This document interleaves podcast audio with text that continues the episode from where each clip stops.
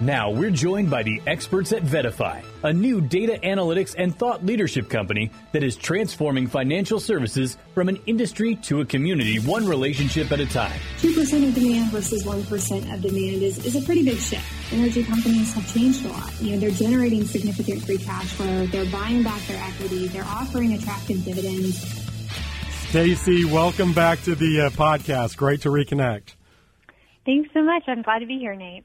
Okay, so to uh, set the table for our conversation, I guess actually the uh, Thanksgiving table this week, right? Uh, let me give you the returns from a handful of ETFs, and then uh, you can offer your overall reaction or take, and we can go from there. So the Energy Select Sector SPDR ETF, ticker XLE, that's currently about flat on the year. The Alerian MLP ETF, ticker AMLP, that's now up 22% year to date. The VanEck Oil Services ETF, OIH, that's up about 4%.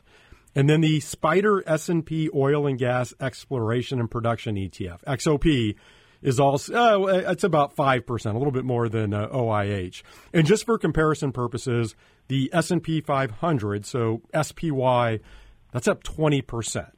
And so I thought first – just give us the big picture here in, in terms of key performance drivers across the uh, broad energy sector and, and maybe some of the subsectors I mentioned. And then as part of that, I would love to have you talk more specifically about this disparity between the four ETFs I just noted. Like, why is AMLP up 22%, but XLE is flat? Yeah, I know it's a great question, Nate. Um, and I think, you know, you coined it correctly when you said it's been kind of a lackluster year for energy. Um, you know, broadly, we've seen weaker commodity prices this year relative to 2022, and you know, 2022 was just incredibly strong. Um, and this year has been weaker by kind of almost all accounts. Um, that said, you know, one of the big themes in energy this year has been M&A. So you have producers benefiting from M&A activity, whether that's a company like Pioneer being bought by Exxon or Hess being bought by Chevron, or it's other oil and gas producers that are trading up in sympathy with that because people think they're the next target or there's deals that are rumored.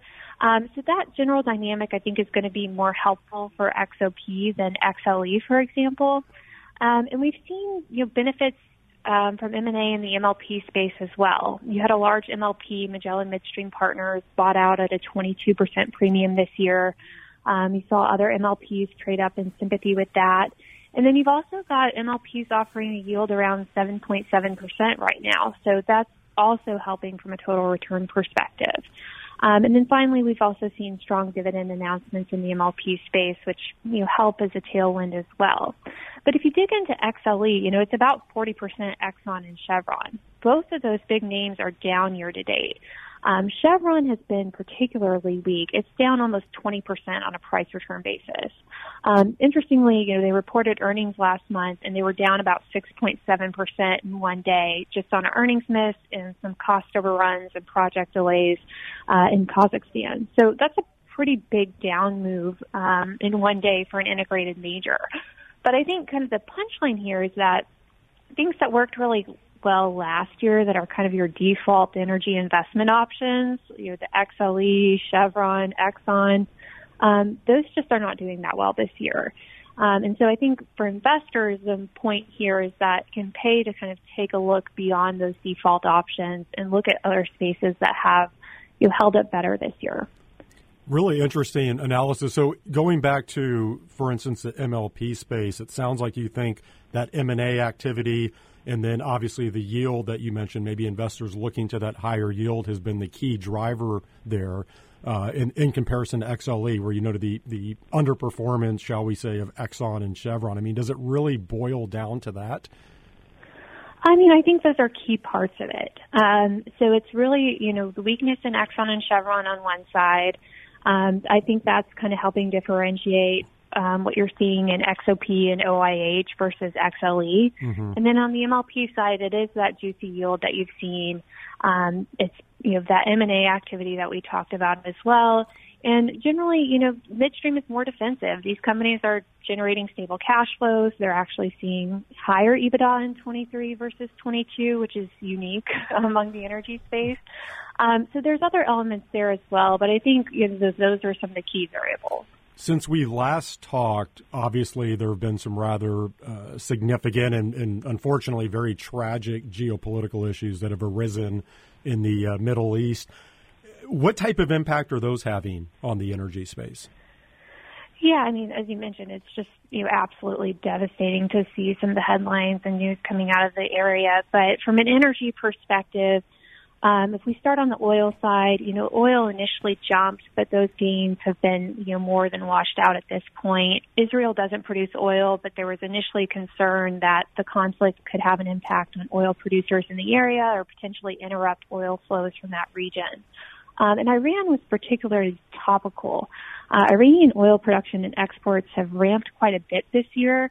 If you look at Bloomberg data for Iran exports, they were exporting about 600,000 barrels per day of crude in December of 2022.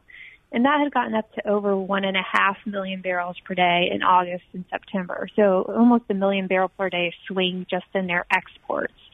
Um, now, last week, President Biden's energy security advisor said sanctions would be enforced and Iranian exports would be coming down.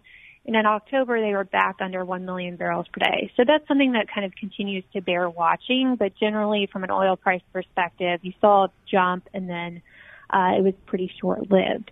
On the natural gas side, Israel does produce some natural gas. Its Tamar field was shut initially after the attacks. Um, and then Tamar resumed production earlier this month. But um, if you look at you know, Israeli natural gas production. It's used for meeting domestic demand, but it's also exports to Egypt. And Egypt has LNG export facilities that ultimately feed the European market. So European LNG prices went from about $11 per million British thermal unit before the attack to over $15 shortly thereafter. Now, at the same time, there was also um, a pipeline issue in, in Europe that kind of impacted that as well. But if you look at European LNG prices, they've come back down a little bit, but they're still pretty elevated above you know, $14 as of yesterday. So we've seen actually kind of maybe more sticky price increases on the LNG side than on the oil side. When you mentioned uh, LNG prices and, and exports, it's interesting as I was looking at – the uh, list of, of energy ETFs, and, and, certainly not to talk your own book, but I know VettaFi is behind the Roundhill Alerian LNG ETF that launched in September, ticker LNGG.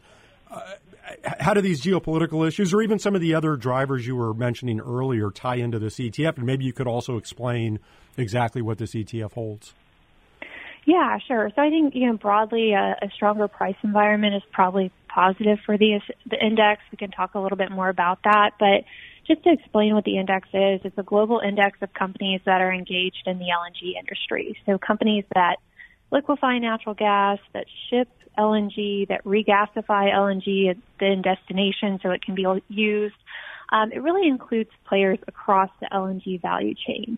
Uh, the biggest holdings are names that people may have heard of or, or may not have heard of. Um, the largest holding is Cheniere, which is a pure play liquefaction name in the U.S. Um, but it's followed by two Australian LNG producers, Santos and Woodside. Um, the index also includes your you know, global majors that are involved in the LNG space, like Exxon, Chevron, and Shell, but their weights are about 2%. So mm that really differentiates this index from a lot of other energy indexes that you'll look at that tend to be dominated by those larger market cap names. Um, so from a performance perspective, you know, I think broadly we see structural global demand growth for LNG. Um, if you look at estimates, they're pointing to demand growth of 60% or more to 2040. And these companies are really helping to meet that demand. So some of the drivers behind that demand is things like coal to gas switching as countries try to reduce their emissions. Um, just a general need for supply security and reliability as we've seen um, issues with supply over the last you know year or two. Um, there's economic growth as a driver, particularly in Asia, and then you also see people using natural gas essentially as a backup to solar and wind and helping kind of offset some of that intermittent power. Um, so I mentioned LNG prices also kind of being a driver here. The index is up over 20% in 2021 and 2022 when you saw LNG prices that were, you know, particularly strong. Um, year to date, it's been a little more flat, but I think, you know, broadly, there's a lot of um, kind of positive drivers for the global LNG market that this index tries to capitalize on. Stacey, I alluded to this at the uh, top, and I can't remember if I've asked you this on the uh, the podcast before, but going back to the four ETFs I gave the performance on earlier, and then just hearing you walk through the composition of, of LNGG and, and some of the drivers there. And then I also toss in, I think, about the, the types of listeners of ETF Prime. For investors who want exposure to the energy complex using ETFs, I would love to hear how you think they should approach this. Like we just talked about a 20% plus performance spread between AMLP and XLE. And, and, I get that there's this type of disparity in any broad sector, right? If you, if you look at tech ETFs or whatever, there's going to be uh, different ETFs with different return patterns. I think we all get that. But I, I would love to have you offer some sort of framework for how investors might think about allocating towards energy. What, what, like, what do you view as some of the biggest considerations here? Yeah, well, I think, you know, it really depends what the investor is trying to achieve. If you simply want exposure to this space or you're just trying to match a benchmark, then you probably just want to use one of those default options like Exxon, Chevron, XLE, or VDE. Um, admittedly, it's not necessarily adding value, but it's kind of checking a box, and sometimes that's what people want. They don't want to make a call in this space because it's cyclical or they're not comfortable with it. So I can understand people that are coming at it from that angle and they're just trying to get exposure in an efficient or cheap manner. Um, but you know, energy can do a lot more for a portfolio than just provide you sector exposure. And so if you want income, for example, you know, the underlying index for MLP is yielding 7.7%, as I mentioned. Um, often distributions from MLPs or MLP ETFs have tax advantages to them. You know, that might be something that someone wants to look at or if you want your broader global energy and natural resource exposure with a nice yield, then you might look at something like Amplify's Natural Resources Dividend Income ETF, um, NDIV. So this is certainly a sector where you can get attractive income. I mean, XLE has a yield, you know, probably north of 3%, which isn't terrible, but you can get more enhanced yield if, if you would like that from this space. Um, if someone is, you know, bullish on a particular commodity, you know, for example, if you're bullish on oil, then you might want to consider allocating more to XOP, which focuses on oil and gas producers, um, or another ETF that focuses on oil and gas producers. If you're bullish natural gas or LNG trends, then there are ETFs that focus on natural gas or LNG like we talked about. Um, but broadly, you know, if you're a generalist, you may not have a lot of conviction in a commodity call. You may not have a lot of comfort there. But I think what people could consider doing is using one of those default options like Exxon, Chevron, XLE, VDE, and then complementing it with something else, like maybe MLPs or midstream if you want kind of more defensive energy exposure and a nice yield. Um, so I think it really depends ultimately on the investor and what they want. But I think the point I would make is just you can have an energy allocation and it can do a lot more for your portfolio than just give you a sector exposure if you're kind of willing to look beyond those default options. A few minutes left here. You mentioned investors maybe not wanting to make a call on the uh, energy space, maybe not having that conviction. I'm going to put you on the spot to, to have you make a call because I believe the next time we chat won't be until uh, January at the earliest, if you can believe that. And so, would you like to offer a, a quick outlook for next year? Uh, what, what, are you watching for across the energy space as we head to uh, 2024? Well, yeah, I think if we kind of look from a commodity price perspective, you know, U.S. natural gas prices probably get directionally better. You know, we'll see what kind of winter we have. Um, last winter was extremely warm and that kind of decimated prices.